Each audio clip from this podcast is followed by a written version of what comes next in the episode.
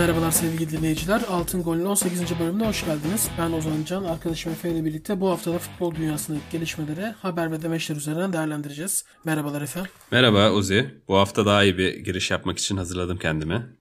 Nasılsın? Nasıl gidiyor hayat? Bilmiyorum yani ne zaman iyi olacak olsak bir şeyler çıkıyor.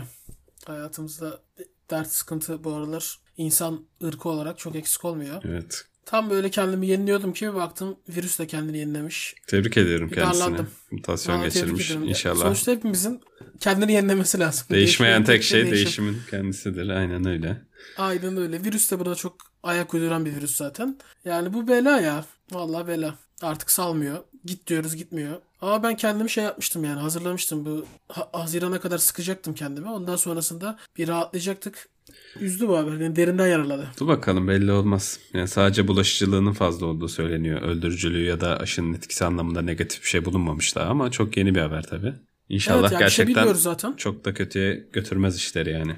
İnşallah ya. Bir dediğim gibi bir şey bilmiyoruz. Yani insanlar dinledik tabii de ne kadar onlar da bir şeyler biliyorlar ne kadar eminler belli değil henüz. İnşallah işler daha da kötüye gitmez. Bu aralar bir de Walking Dead'e başladım ben. Bu aralar dediğim 3 gün oldu yani. İşte ben her zamanki gibi 5 sezon izlemişsindir. Yok 5 sezon izlemedim. 2,5 sezon seyrettim. Şey oldu 2 günde 2,5 sezon seyrettim. Şimdi benim şey olur. Mesela bir dizi izlerim. Hemen bitiririm o diziyi. Ondan sonra bir şey dönemi olur böyle. Gözlemleme dönemim olur. Bir kendimi salarım. Eski dizilere dönerim. Tekrar izlerim falan. O dönemde bir bünye benim yeni dizi arar. Yani gizliden gizliye arar. Benim farkında olmadan. Öyle gece dolanırken televizyonda bir anda Walking Dead'e denk geldim ve dedim ki ben bu diziyi şu an izlemeliyim. Açtım başladım. İyi yapım. Beğendim. Ya bir zombi dizisini normalde benim sevmem çok beklenmez. Ben sanat müziği dinleyen bir insanım. Hayatta izlemem yani zombi dizisi falan valla. Ben de öyle diyordum ama güzel dizi. Yani şey ya olay çok önemli değil yani zombi olması falan önemli değil. Sonuçta dizinin adı Walking Dead ama çok da şey yapma. Ya Kanka burada çok, esas olan yani çok duygusal yani zombiler arasındaki aşk anlatıyor. romantik bir hikaye. Bir zombi var çok Yani- komik. İnsanın da ölümle gidip panik kapışması var ya. Yok şey yani dizi insanın e, farklı durumlardaki psikolojisini çok iyi yansıtıyor. İnsanların karakterlerindeki değişim falan. Her türlü kriz anında bile egonun falan ne kadar öne çıktığını. Hoşuma gitti yani. Bir de sürekli insanların bağırsağını falan görüyorsun. O çok kötü. Onun dışında iyi dizi yani. Anlıyorum. Tavsiye ederim. Öyle Efe. Var mı senin hayatında bir yenilik yoksa gündeme geçeceğim artık. Yoğun bir gündemimiz var yine. Vallahi yok ya. Aynı her şey yani. 10 numara bir hayatım var. Evet. Teşekkürler. şey söyleyeyim ama yani bu e, hastalık hastalık olayları tabii ki yine sıkıntılı. Yılbaşına da yaklaşıyoruz. Dört günlük yasak da geldi. Aynen. Yılbaşına yaklaşırken artık yeni yılla alakalı kendimize yeni hedefler, hayaller yine de bir belirlememiz lazım. Yoksa insan yaşayamaz. Hayal Bence iyidir. belirlemeyelim Planı sonra iyidir. hayal kırıklığı oluyor çünkü. Öf. Beklentiler üzer diyorsun. Yok yani yine de insan umut etmeden yaşayamaz. Ee, o yüzden bunu bir sonraki programda bir haftaya mutlaka konuşalım ve sen o zamana kadar bir düşün neler yapacaksın 2021'de. Ben de bir düşüneyim. Ondan sonrasında bir araya gelip yapmayacağımız şeylerin planlarını yapalım. Tamam. Güzel. Güzel. Başlıyorum o zaman. Ümit Özat'ın bir açıklaması var. Diyor ki kendisi "Ee, Adana Demirspor'dan ben istifa etmedim. Maçtan 10 dakika sonra başkan aradı. Sen istifa ediyorsun ben de kabul ediyorum dedi. Kendi yazıp kendi oynadı yani. Ben anlaşırken Twitter'dan anlaşmadım ama ayrılırken Twitter'dan gönderiliyorum diyor. Ümit Özat'a da bunları söylemek zordur ha yani öyle biraz şey bir insan. Hem iri yarı hem de hani çok da sakin bir insan değil açıkçası. Tabii. Cesaret. İnsan bir şey yapar. Ama çekinir. biraz isyankar bir insan. Hani Ümit Özat'ın söylemesine çok şaşırmadım. Böyle gerçekleri söylemesi de bence faydalı. Yani çoğu teknik direktör maalesef böyle durumlarda geri çekiliyor ve sonraki görevin gelmesini bekliyor ve yine benzer şeyleri yaşıyor işte. Hep konuştuğumuz şey Türkiye'deki hoca sirkülasyonu. Ee, şey diyeceğim mesela şimdi Ümit Özat burada istifa etmiş herhalde. Yani çok devamını anlayamadım ama mesela bunu kabul etmese daha mantıklı olur. Ama bir yandan da galiba kabul etse bir sonraki bulacağı işte sıkıntı olur. Kulüpler herhalde tazminat isteyen teknik direktörü bir daha çok tercih etmezler. Evet öyle bir durum İşte- var. Çalışanların burada kendi haklarını savunması da o anlamda bir, bir sonraki işine dezavantaj yaratıyor demek ki spor dünyasında. Buradan bu sonuç çıkardık. Üzücü. Ama işte bunları engellemek için ne yapmak lazım? Sonuçta bu hocaların, futbolcuların bir bir araya gelmesi lazım. Bunu önceden de konuşmuştuk. Tabii. Bunların bir arada hareket etmesi lazım. Ya o birliği yakalayamıyoruz. Bir de en azından hani istifa etmiş o konuda kendini düşünmüş ya da belki de karakteri gereği yani belki de o da yapamadığını düşünüyor ve hani tazminat almayı tercih etmeyen hocaların da varlığını biliyoruz. Yani bu çok kişisel de bir tercih ama en azından başkanın böyle doğrudan sen istifa ediyorsun ben de kabul ediyorum gibi bir yaklaşım olduğunu kamuoyuna söylemesi bence değerli. Yani şey zaten hani kendi insan istifa edebilir. Tazminat da istemeyebilir. Evet. Ya bu her zaman şey demek değil yani sen işte kendini savunuyorsun demek değil. Kendini başarısız hissedersen kendine ayrılmak istersin. Kariyerini düşünürsün vesaire ama e, seni başkan göndermek istiyorsa bu abi eşittir kovulmak yani. Ve Tabii. kovulmanın da bazı anlaşmada şartları var. İstifa etmemeli yani. İşine son verilmeli. Ka- tek e, taraf feshedilmeli. Devam ediyorum. Yusuf Yazıcı NTV'de e, bir röportajı oldu Yusuf Kenan Çalık'a. Dedi ki orada bu sezon kendimi forvette buldum. Yeni yeni kendimi keşfediyorum. Golcüymüşüm haberim yok.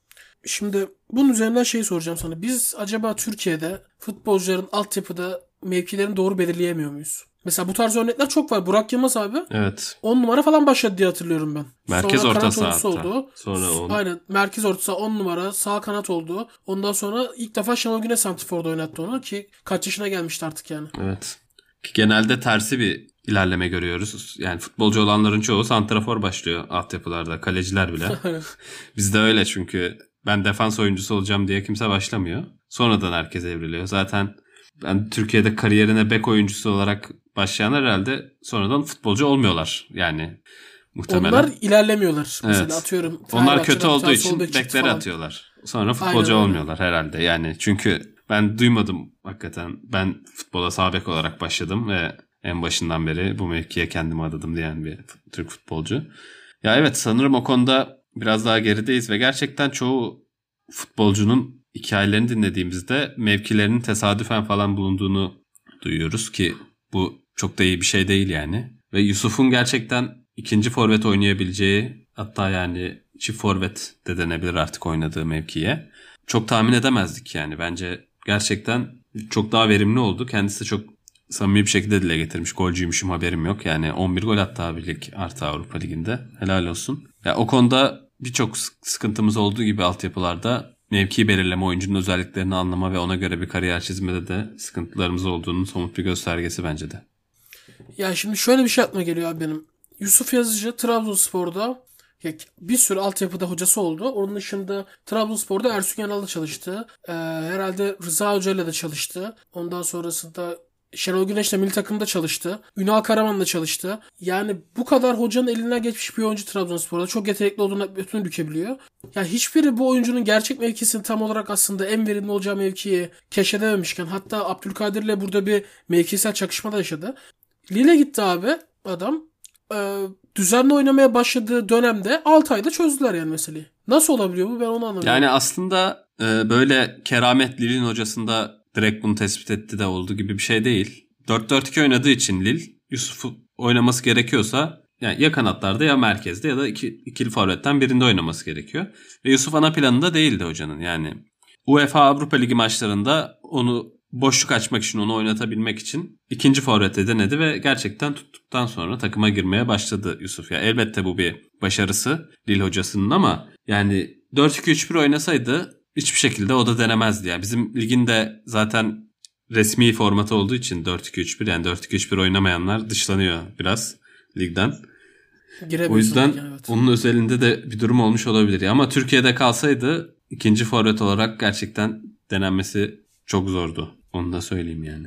Ama mevkisini buldu yani. Kariyerini bundan sonra böyle şekillendirecektir diye düşünüyorum. Gerçekten çok daha verimli oluyor. Çünkü fazla şut atıyordu zaten ve at- attığı fazla şutlar belki de rahatsız ediyordu. Takıma zarar veriyordu Trabzonspor'da da milli takımda da. Yani golü hep düşünen bir oyuncuydu ama kaleden uzak topla buluştuğunda tabii ki bunun verimi daha az oluyor. Kaleye yakın olduğunda o daha yakın metrajlı şutlar, şutlarıyla zaten yetenekli bir oyuncu oyun içinde 2'ye birlerde savunma arkasına sızmada veya savunma arkasına ara top atmada vesaire de etkili bir oyuncu olduğu için özgüvenin de geldiği zaman kendini buldu yani. Alex Ferguson hocam eğer hala hocalık yapsaydı belki Yusuf'u tercih ederdi. Öyle bir şey geldi aklıma. O Evet. sever çünkü o tarz futbolcuları. Rooney'i de çok öyle kullanıyordu. Neyse bu haftanın altın golüne geçiyorum.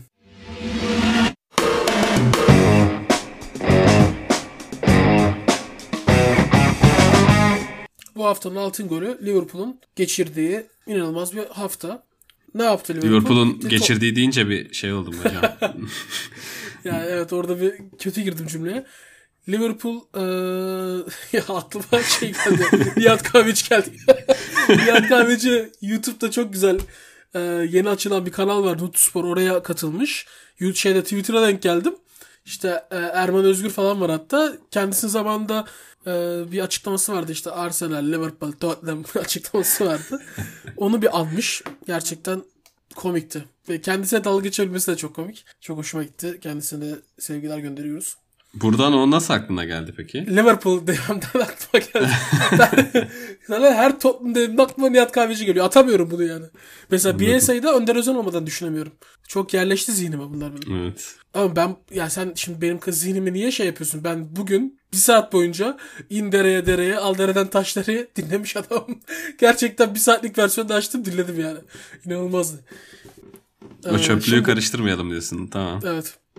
Şimdi Liverpool ne yaptı bu hafta? Tottenham'ı yendi ki şampiyonluktaki yani en büyük rakiplerinden biri Manchester City'de tabii ki var ama Tottenham puan alımında daha öndeydi. Kazanan lider olacaktı. Tottenham kaybetti. Ve son dakika golüyle acayip çarpıcı bir galibiyetti bence o anlamda. Evet. Sezonun kader maçı muhtemelen.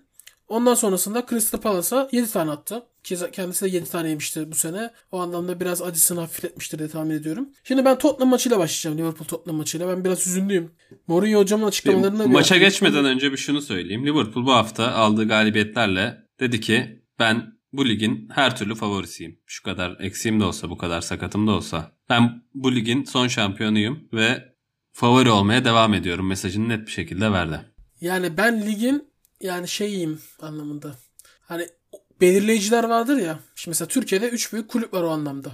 Yani gerçekten onları onlarsız asla sezon düşünemezsin. Ama mesela Liverpool'un Premier League'de o ağırlık kalmamıştı bayağıdır. Yani Klopp evet başarılı oldu. Şampiyon da oldu ama asıl bu sezon yaptığı bunun devam ettirilmesi önemli olan. O kadar sakatına vesaire rağmen senin dediğin gibi hala abi yıkılmadım ayaktayım. Ben zaten çok büyük kulübüm buradayım mesajını vermesi o anlamda hakikaten çok kritik. Tottenham o anlamda çok geride yani kulüp olarak. Mourinho da zaten onu söylüyor. Evet. Şimdi diyor ki Mourinho hocam maç sonunda Klopp'a en iyi takımın kaybettiğini söyledim. Ancak o benim aynı fikirde değildi. Bu arada ben taç çizgisinde onun gibi hareket, eder, hareket edersem orada kalmak için hiçbir şansım yoktu. Şimdi şu sondan başlayayım. Gerçekten Mourinho sağ kenarında son zamanlarda çok daha şey sakin. Sakin Adam evet. tepki vermedi abi. Dakika 90'da gol yedi. 90 artı 7'de mi neydi artık hatırlamıyorum. Bildiğin tepki vermedi. Ben onun yerine şey yaptım. Bacağıma falan vurdum. Böyle acayip sinirlendim yani. Adamda tık yok. İnanılmaz cool. Çalışmış bu konuya. Kazandığında zaten... da eskiden sahayı turlardı. Şimdi evet. içten içe gülüyor falan böyle. Hafif sırıtışlar falan atıyor sadece. Abi her yaşında bir insan ayrı bir şey olur mu ya? İyi olur mu? Vallahi hastasıyım yani. Çok seviyorum. Maçı ne diyorsun? Abi bence en hafif tabirle baldı yani Liverpool kazanması onu söyleyeyim. İlk Abi ilk yarı için... çok büyük ezdiler ama yani. Ya çok büyük ezmedi Efe. Bak ilk yarı evet Liverpool daha iyiydi. Liverpool önde bitirebilirdi ilk yarıyı. Çok net şey hak etti önde bitirmeyi. Evet yani Tottenham'ın oradaki golü biraz şey talih gerçekten. Beceri aynı zamanda yani. Sonda dünyanın en iyi finisher herhalde şu an. İnanılmaz bir adam ya. Böyle bitiricilik yok. İnanılmaz. E, kontratak diye bir şey olmasa son kendi icat ederdi onu. Aynen öyle. Ama ya şimdi Mourinho'nun da dünyanın en iyi kontratak takımlarını yarattığı bir gerçek abi. Zamanında Real Madrid'de Barcelona'ya karşı inanılmaz bir kontratak takımı yaratmıştı. Yani ondan sonra Tottenham'da da bu işi mükemmel yapıyor ve gerçekten Santifor'a çevirdi neredeyse şey sonu. İlk yarı şeydi. Evet Tottenham için biraz şeydi talihliydi ama ikinci yarı bence Mourinho'nun her istediği oldu. Sadece gol olmadı. 45-75 arası Tottenham gerçekten daha hakimiydi maçın. Yani öyle toplu oynamada falan olmasa da daha maç Onu istediği şekilde gitti. Maç istediği şekilde gitti. Pozisyonlara da girdi. Tottenham orada öne de geçebilirdi. Ama son 15 dakika yine net bir Liverpool üstünlüğü vardı ve bence golü de maçı da hak ettiler. Abi Liverpool üstünlüğü var diyorsun da evet Tottenham daha da geri çekildi ama Tottenham herhangi bir pozisyon vermedi ki. Tottenham'ın istemediği bir şey olmadı maçta aslında. Tek istemediği şey kornerde adamını kaçırması, Tottenham'ın oyuncunun ve pozisyonları gole çevirememesi. O duran topta bir kademe hatası. Sadece onun dışında Tottenham savunmada sıfır hata yaptı. Gerçekten ben hayran kaldım. Böyle bir savunma yok. Giremiyor içeri Liverpool. İnanılmaz bir hücum takım aslında ama giremiyorlar. Ya ama işte City'yi Chelsea'yi kapattığı gibi olmadı Tottenham'ın. Yani bence belli yerlerden açık verdiler. Yani Liverpool daha farklı geldi yani onlara. Sadece tek bir pozisyonla, tek bir hatayla açıklayamayız yani bence. Valla bilmiyorum. Bence maç aynı senaryoyla tekrar oynansa muhtemelen Tottenham'ın da oyuncu herhalde o gollerden birini atardı ve maç daha farklı biterdi. Ben çok sinirliyim o yüzden ya. Üzüldüm. Mourinho hocam liderliği hak etmişti. Sonra Leicester'a da kaybetti zaten. Evet Leicester maçı daha sıkıntılıydı. Evet haftanın altın golü kapatalım o zaman. Yine Liverpool üzerine devam edeceğiz zaman.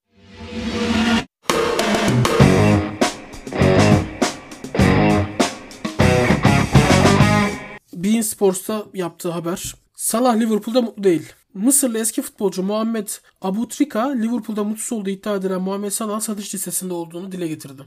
Abutrika Bein Sports'a verdiği demeçte Şampiyonlar Ligi'nde oynadıkları son karşılaşmada sahaya kaptan olarak çıkmayan Salah'ın bu durumdan ötürü hayal kırıklığına uğradığını belirtirken mutsuz olmasının ardında başka sebeplerin de olduğunu söyledi. Liverpool'daki durum hakkında Salah aradım ve çok üzgündü. Ancak bu durum sahadaki performansını asla etkilemeyecek. Onun Liverpool'da mutlu olmadığını biliyorum. Bunun sebeplerini bana anlattı ama bunlar bir sır ve kamuoyuna konuşmam. Salah'ı öfkelendiren şeylerden biri de Midtjylland maçında sahaya kaptan olarak çıkmamasıydı. Abutrika aynı zamanda Salah'ın Madrid ve Barcelona listesinde yer aldığını belirtirken eğer Salah Real Madrid ve Barcelona'da olup Liverpool seviyesinde oynasaydı çoktan Ballon d'Or'u kazanırdı dedi. Zaten Liverpool'da finansal açıdan e, Salah satmayı düşünüyormuş. Bana çok ilginç geldi bu haber. Yani hiç de zannetmiyorum açıkçası Salah'la Liverpool'un yollarının ayrılabileceğini. Sahaya yansımıyor falan tamam da abi hiç mutsuz bir havası yok ya. Çok mutlu yani bence. Ben şeyi anlamıyorum. İçi kan alıyordur belki bilemeyiz şimdi de.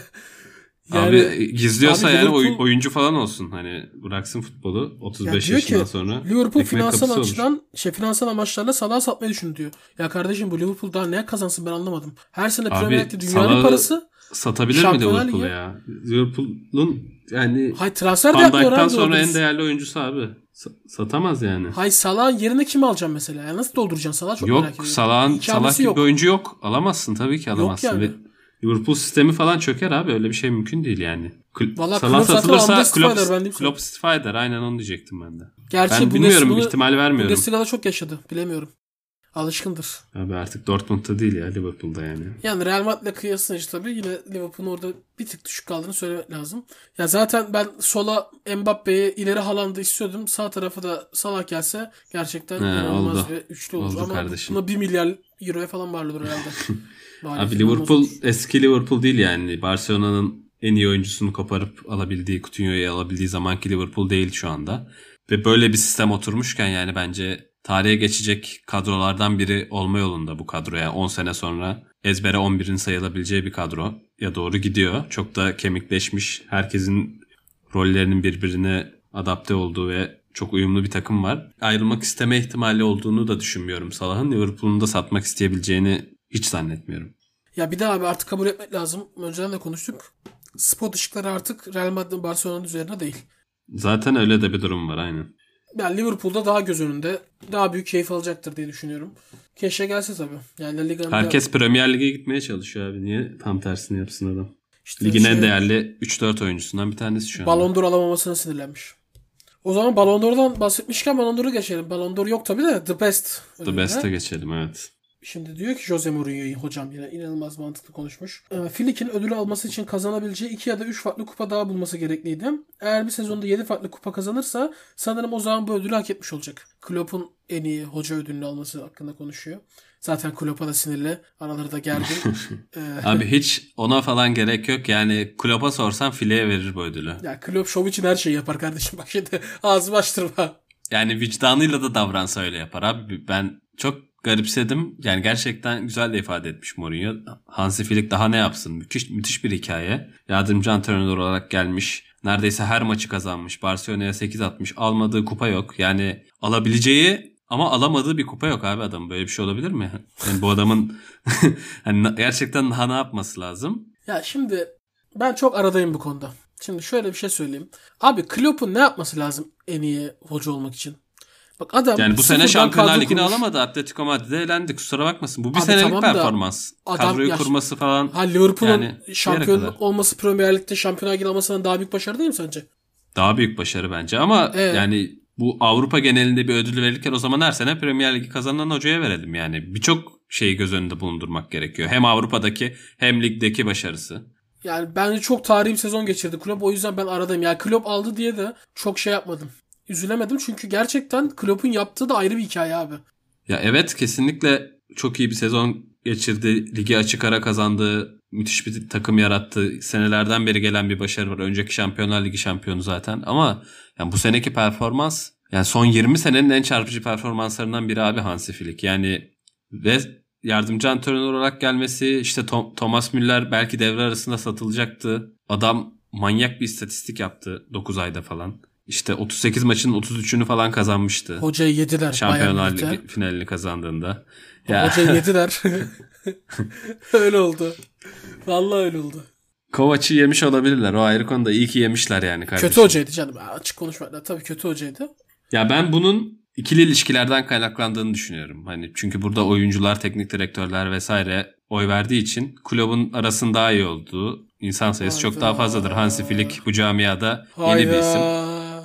Bu iş ondan kaynaklandı diye düşünüyorum. Popülarite yani meselesi çok yani. ağır ithamlar. Koskoca Jürgen Klopp adam Premier Ligi 37 puan farklı birinci Ulan bitirmiş. kendi de dedi en iyi olduğumu düşünmüyorum diye. Ya onu sen geç. Jurgen Klopp bak ben çok severim Jurgen Klopp'u. Ama gerçekten bu artık şov işinden bir bırakması lazım şov işini. Bak Mourinho'cuma bak ne kadar samimi. Bak Mourinho'dan büyük şovmen yok ama aynı zamanda çok samimi. Jurgen Klopp ben diyor ki ben de şov yapayım.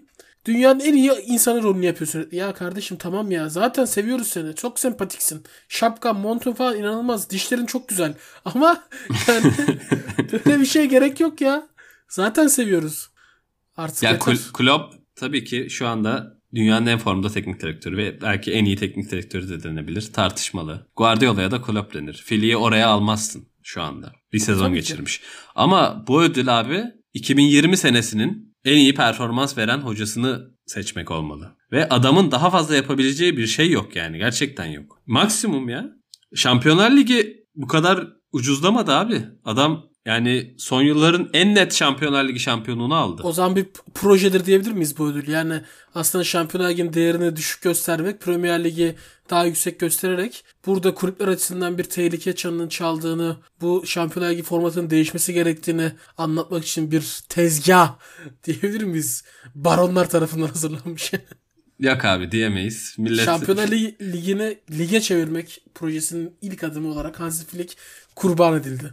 Hansi Flick'i millet tanımadığı için kim bu ya, dediği kardeşim, için nasıl tanımayacaklar Hansi Kulübe basıp geçmişler. Ha yani şey mesela ikili ilişkilerinden kulüp, bahsediyorum abi işte. Ha, şey yapıyorlar. Kulüple mesela konuşuyorlar.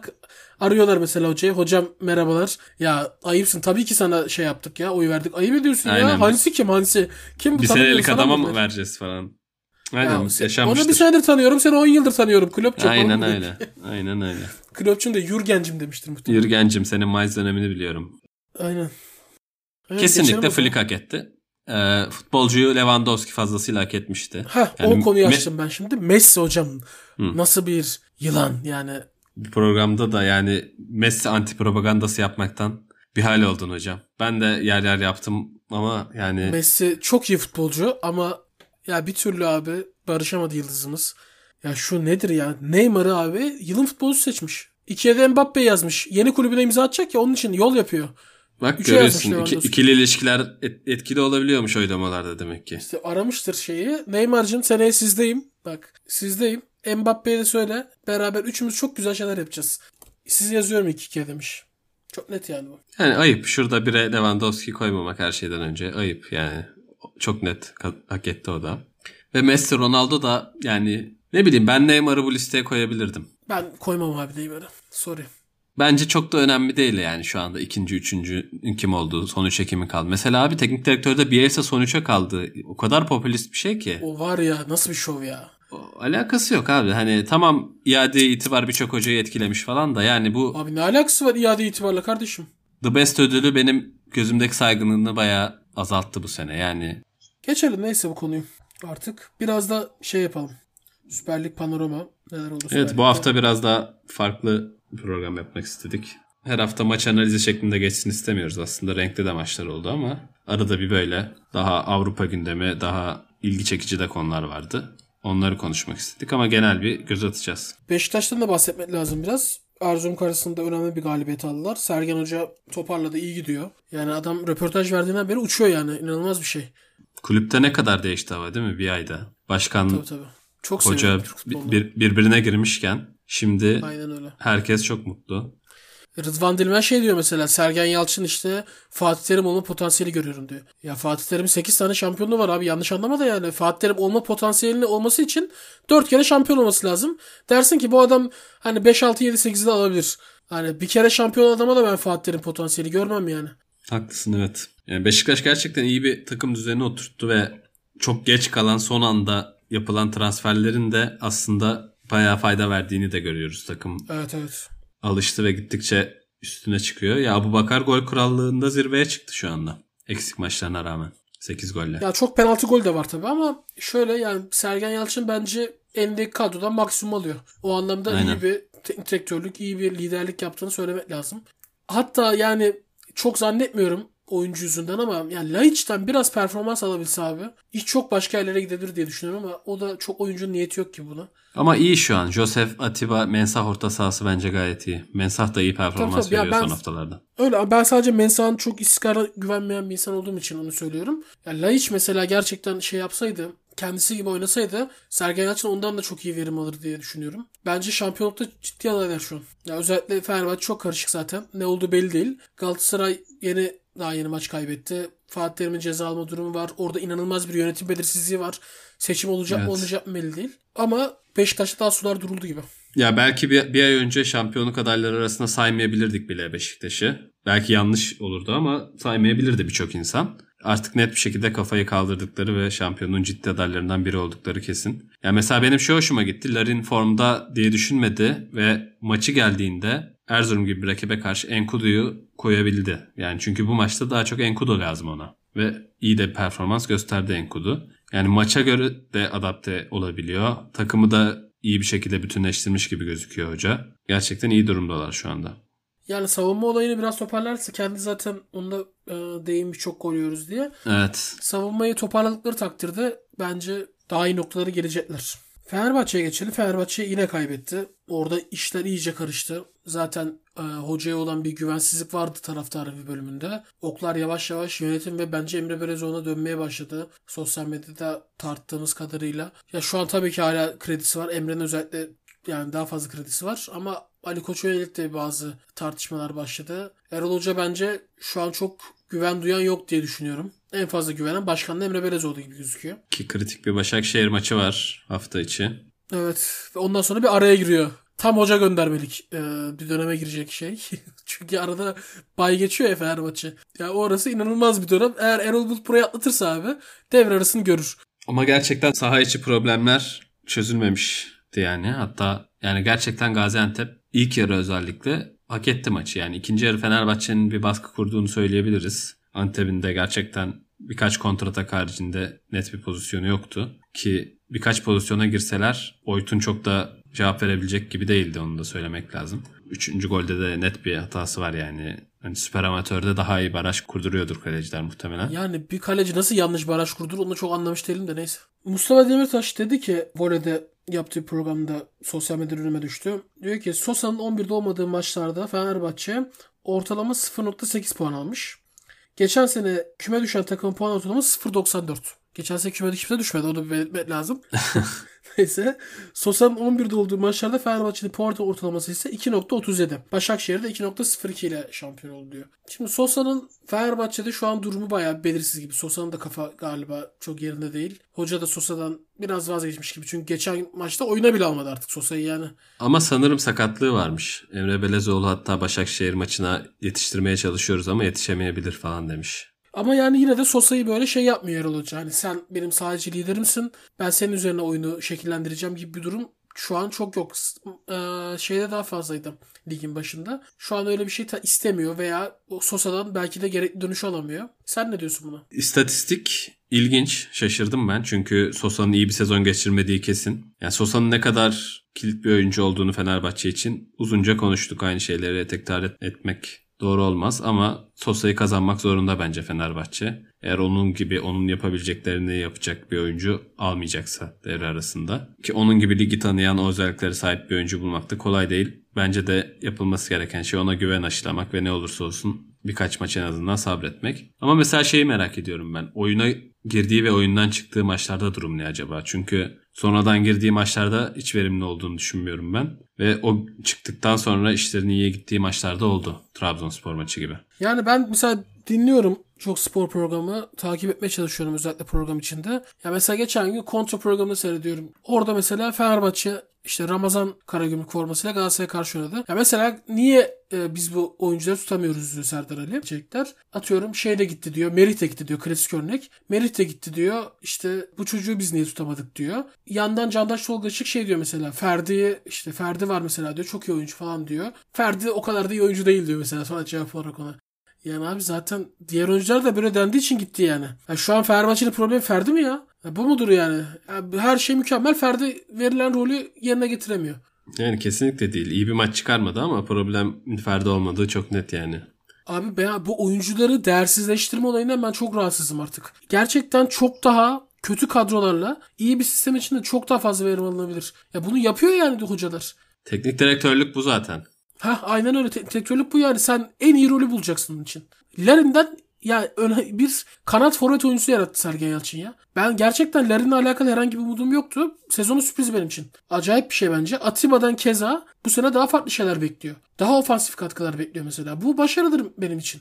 Evet. Ya mesela Ozan Tufan'ı on numara oynatma fikri tutuyor ha, gibiydi. Mesela ve bak bu da bir başarıdır evet. Mert Hakan'ı oynatma baskısı bence bundan vazgeçirdi hocayı ve sonuçları iyi olmuyor. Mert Hakan gerçekten kötü durumda yani. Yani bir yapı yok abi ortada. Sosa'yı kaybetmekle olsa... de paralel bir şey bu. Yani Sosa'nın yerine Mert Hakan oynuyor. Saha içindeki yerler değişiyor ama ve daha iyi sonuç vermiyor bu yani. Sosa kötü olmasına rağmen. Evet ya ben dediğim gibi oyuncuları e, değersizleştirmektense biraz daha yapı odaklı bakmak lazım. Mesela abi şu an Tisserand neler yapıyor? Gerçekten şok içerisinde izliyorum. Her maç ayrı bir olay. Ama yani gerçekten şunu soruyorum kendi kendime. Ya Tisserand gerçekten bu kadar kötü oyuncu mu? Ya bence Mümkün değil abi. Bu kadar bu kadar kötü olamaz. Mental bir sıkıntı olduğu ortada yani. Evet. Herkes aşağıya çekiliyor şu anda Fenerbahçe'de. Liverpool Tottenham maçında 17 yaşında şeyle stoperle 19 yaşında mı artık kaç yaşında stoperle sahaya çıkıyor. Bir şekilde abi bak çocuk hata da yaptı falan. Evet. Ama bir şekilde maçı onunla tamamlayabiliyor. Takım onu yukarı çekiyor. Ha aynen öyle. Ya sen oyuncuları yukarı çekeceksin ya. Ya ben Tisserand'ın yani bu kadar kötü bir oyuncu olduğunu düşünmüyorum açıkçası. Ya bu kadar kötü şu an Avrupa'nın en formsuz stoperi falan olabilir yani. Ya bu kadar mı kötü gerçekten? Sadece Tisserand'lık bir olay değil ki. Fenerbahçe'nin en öndeki 3 stoperi 3'ü de ikişer tane penaltı yapmış. Ligin yarısına gelmedik daha. Ya olacak iş değil tabii bu. Ya 6 tane saçma sapan penaltı da yaptırmazsın kardeşim yani. Hiçbiri böyle ya olur bu penaltı gibi bir penaltı değil. Aynen öyle. Basit hatalar yani. Evet Galatasaray'a geçelim. Galatasaray'da Mustafa Cengiz'in bir açıklaması var. Diyor ki TFF'yi uyarıyorum. İlgili kurulların uyarsın. Hakemler daha dikkatli olsun. Hakemler bize karşı çok cesurlar. Aynı cesareti rakiplerimize de göstersinler. Hakem camiası Türk futboluna el freni olmamalı. Türk futbolunun gerisine düşmemeli. Seyircilerimizin olmaması da belki bizim aldığımız sonuçlarda etkili. Şimdi o açıklamayı iyi bir değerlendirmek lazım. Hakem camiası Türk futbolunun el freni açıklamasına kesinlikle katılmıyorum bir kere. Türk futbolunda her şey mükemmel. Yani tek oradaki el freni. Ya el freni ne demek abi? Sen gidiyorsun. Mesela ben çok sık yapardım bunu. İlk araba kullanmaya başladığımda el freni çekirken falan kalkıyordum. Ve öyle gitmişliğim var bayağı bir 200 metre falan. Ya her şey çok iyi gidiyor ama el freni hakemler tutuyor abi kulüpleri. Ya lütfen Avrupa'da başarı yakalamayın. Lütfen iyi top oynamayın. Lütfen üçlü savunmaya dönmeyin. 4-2-3-1 oynayın falan diye tutuyorlar. Ne diyorsun sen buna? Keşke öyle olsa da hakemleri değiştirip Türk futbolunu kurtarabilsek. Öyle Çok değil yani. Şey girdin yine. Duygusal girdin yine. Damardan girdin. öyle değil yani. Ya, hakemler her zaman evet tartışmaya yol açıyor. Galatasaray'da tartışmalı bir maç yaşadı hakem adına. Ama yani bu var olduktan sonra hakikaten tartışmalar daha çok artmaya başladı. Çünkü herkes tekrar tekrar izliyor. Hakemin de tekrar tekrar izlediğini bilince istemediği bir karar çıkınca insanlar daha da fazla tepki veriyor. Belki görmemiştir hata, yok. Hat, aynen hatalar azalmıştır ama tepkiler arttı. Yani Kara Gümrük maçındaki Fatihlerin atılmasından daha çok herhalde bahsediyor burada Mustafa Cengiz. Ben onu anlıyorum. Bunun üzerine herhalde konuşuyor. Fatih Terim yani atılabilir ya yani bu konuda çok hani sicili temizliğiyle açık konuşmak gerekirse daha önce 87 kere atılmışlığı var. Çok ciddi cezalar da almışlığı var. Evet yani atıldıktan sonraki söylemi de oldukça yakışıksız. Evet hoş değildi gerçekten. Ceza da alır muhtemelen. Tabii yani sonuçta ben çok büyük bir ceza alacağını düşünmüyorum. Çünkü daha fenasını yapıp ceza almadığı durumlar oldu başka hocaların. O yüzden o konuda bir dengelendirme yapılacaktır. Her zamanki gibi. Yani ama dediğim gibi Fatih Terim neden de atıldı onu çok bilmiyorum ama ya atılmış olabilir yani ben çok şaşırmadım buna. E, Galatasaray ona bakarsan son dakikada son derece tartışmalı penaltı e, ile beraberliğe yakaladı. Yani bu konuda hakemin çok bir önyargısı olsaydı penaltı vermez diye düşünüyorum. Onun dışında Karagümrük bence abi maçı zaten hak etmişti. Ya bunu konuşmak lazım. Ben maçı izlerken Galatasaray'ın beraberliğe gelmesi beni şaşırttı açıkçası. Çünkü zaten Karagümrük maçı 1-0'da devam ettirmesi kendileri açısından çok ciddi bir hataydı. O maçı Çok 2'ye 3'e kaçırdılar. götürmeleri lazımdı. Evet. Evet. Ya sadece yani pozisyon kaçırma değil abi. Pozisyon mesela çok ciddi kontratak şansları var. Galatasaray arkayı tamamen boş bıraktı. Ben bu cesaretin nereden geldiğini de anlayamadım. Cesaret şeyden geliyormuş. Karagümrük bir türlü doğru pozisyonlar hazırlayamadı oyuncuların doğru şekilde ceza sahasında buluşturamadı. Çok müsait yerler olmasına rağmen. Mesela bir kere yaptılar. 90 artı 89'da Mevlüt attı onda yani. O hakikaten müsait pozisyondu. Ya bütün orta sahayı boş bir şekilde geçti Karagümrük birkaç pozisyonda. Koray'ın mesela milimetrik offside'a düştüğü bir pozisyon var o da. Evet. Bomboştu Evet, evet, arkası. Mevlüt'ün golünde de aynıydı yani zaten. Aynen İlginç öyle. bir öne çıkış, kontrolsüz bir çıkış vardı Galatasaray'da ve cezalandırıldılar yani. Karagümrük bence mükemmel bir savunma uyguladı. Bu arada tebrik etmek lazım hocalarına. İnanılmaz kapattılar. Doğru düz pozisyon vermediler. Sadece bir kere e, Galatasaray'ın Certne ile pozisyonu oldu. Onda da çıkarken bir top kaybı oldu. O yüzden arkada yerleşemeden aniden Galatasaray'a basmış oldu. Onun dışında müthiş bir savunma. Yerleştikleri durumda Galatasaray herhangi bir tehlike yaratamadı. Yapılan penaltıda da Roko'nun ciddi bir hatası var. Yani orada yaptığı gerçekten saçma denebilecek bir hata neticesinde penaltı oldu. Ya Karagümrük gerçekten ligin iyi takımlarından biri ve Evet, evet. Avrupa'yı zorlayabilecek bir takım olduklarını artık gösterdiler bence. Ya Beş Fenerbahçe'de evinde puan alabilirdi. Altay'ın çıkardığı penaltı vardı hatırlıyorsun. Evet. Yani iyi bir takım. Tebrik ediyoruz Karagümrük'ü. Hmm, böyle. Ya, teşekkür ediyorum yorumların için. Ben teşekkür ederim. Haftaya tekrar görüşmek üzere o zaman değerli dinleyiciler. Altın Gol'ün 18. bölümünde böylece bitirmiş olalım. Haftaya yeni yıl kararlarınızı... Yeni yıl özel bölümümüzle. Yeni yıl özel bölümümüzde aynen yeni yıl kararlarınızı lütfen not alın. Bizlerle birlikte siz de dinlerken notlarınızı alın ve bir gözden geçirin. Herkes bir kendi çeki düzen versin kardeşim yeter artık. Diyerek programı bitiriyorum izninle. Sonra hiçbirini uygulamayacağız ama onu baştan söyleyeyim. Yok yok uygularız. Bak ben sigarayı bırakalı 9 ay olmuş. Geçen gün bildirim geldi diyor ki bağışıklık sistemin çok daha güçlü diyor. Teşekkür ederim dedim ya. Hakikaten çok daha güçlü. Bak bu bir gerçek yani. 9 ay oldu. Lütfen. Evet. Check-up yaptı herhalde uygulama. Çözmüş. Yaptı yaptı. Yaptı. Ya, duman yok kardeşim. Dumansız hava sahası. Güzel. Evet. O zaman program bitti.